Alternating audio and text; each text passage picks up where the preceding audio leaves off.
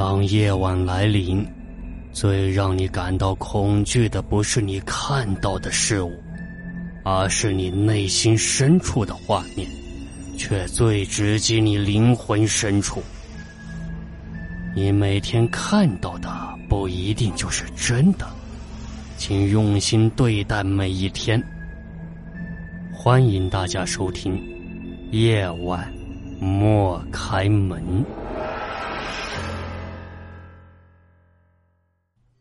今天古言给大家讲的故事的名字叫做《不要走夜路》。最近鲤鱼经常加班。甚至有时呢，加到零点不止，他很是不情愿，不是嫌劳累，而是他有一个说不出的难言之隐。他在回家的路上，必须呢要经过一片墓地，别说夜间，甚至有时白天在那经过，都会令人胆战心惊。恰巧有没一路的同事。每次走夜路回家，只能硬着头皮在那过了。最近他发现，那里又添了一处新坟，离的路较为的近，在余光中，他总是感觉怪怪的，仿佛有人坐在坟头上一直盯着他。这天刚上班，就与领导道明了情况，说明了不加班了。领导只是搪塞说道：“到时再通知他。”李鱼听后，心中犹如奔腾一万头草泥马，恨得牙根都疼。好不容易熬到下班之时，却被通知又下来新任务了，加班照常。此时啊，他心中的草泥马数量又增加了十倍，那个恨呀，但又无奈。只能乖乖的服从了，谁也没想到这次加班又加到零点之后。月黑风高，整条路上无有他人，只有鲤鱼一人骑着电动车匆匆的往家赶。他故作淡定，但心里却恐慌的不行。等即将经过那片坟地时，他就加快了车速，心念着快一点过去。可是，当经过那座新坟的刹那，余光中诡异的一幕又出现了。那里明明就有个人在盯着自己吗？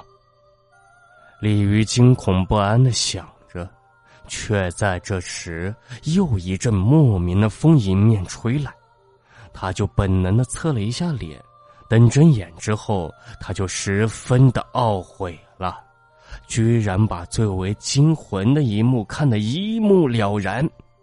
只见一个披头散发、面目狰狞的女人死死的盯着自己，尤其那对异样的眼神令人不寒而栗。这时候，鲤鱼哪还敢与他对视，扫过脸来就是一路逃窜。只可惜，他这不是机动车，只是电车，尚未走多远就压到了沟里，随后一个踉跄就人仰车翻了。那女人却如被他吸住了一般，只听嗖的一下就来到他的面前。四目相对，鲤鱼吓得大叫起来，也分不清方向了，起身奔着漫地就跑了过去。他跑呀跑，也不知道跑了多久，实在累得跑不动了。他偷瞄后边，未见那个可怕的女人追上来，就放缓了脚步。这刚要停下，却不想突然后面有个声音问他：“怎么不跑了？你不是很能跑的吗？”鲤鱼顺身回头望去，啊！是是那个可怕的女人，正在他的后方低空悬着呢。难道她是女鬼？一个可怕的疑问在心里瞬间产生。那女鬼仿佛会读懂了他心思一般，竟然故装娇羞的反问道：“女鬼有我这样美吗？”问完，他用手撩了撩头发，露出了令人无比作呕的娇态。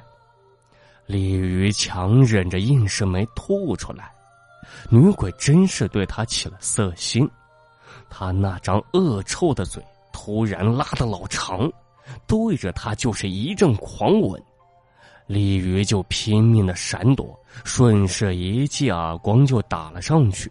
只听“啪”的一声。女鬼的头竟然脱离了躯体飞了出去，此时的一幕异常的恐怖。女鬼身首异处，鲤鱼被吓得失声大叫。不成想，飞出去的鬼头这时又飞了回来，并狠狠的对他说道：“别给你脸不要脸，拿命来！”说着。与那鬼身齐刷刷的朝他袭来，这时赵子杰还能做什么呢？撒丫子就跑呗，也不知道累了，他只知道拼命的跑呀跑。也不知道跑了多久，天渐渐起了层层白雾，鲤鱼一步没迈好，不知被什么东西绊倒在地。他丢魂似的四下张望，却发现了一个怪状。这不就是与女鬼刚才接触的地方吗？他心里惊愕的想着：难道这就是常说的鬼打墙？这时，他头上方又传来一个声音，说道：“怎么才看出来呀？那还跑吗？”鲤鱼抬头一望，被我吓得大叫连连。还会有谁呀？那个阴魂不散的女鬼呗。至此，整夜就陷入了一场鬼戏弄人的追逐。前方是快被吓得半死，后方却是戏耍的在笑，而且一直在某处打圈，直到天明日出。一束耀眼的晨光，终于让中了邪的鲤鱼停下了打圈的脚步。自己一夜奔跑的疲劳，一下使他瘫倒在地。他喘着粗气，回头一望，发现自己一直围绕那里打圈，不就是那座新坟吗？事后，他通过打听才知道。这里埋着的正是他以前一个相亲的对象，只是当时没同意罢了。前不久不幸出了车祸身亡的，据说还没结婚呢。难道这场遇鬼事件只是一场恶作剧？他对于他余情未了，还是精心报复呢？本期的夜晚莫开门节目播讲完了，感谢您的收听。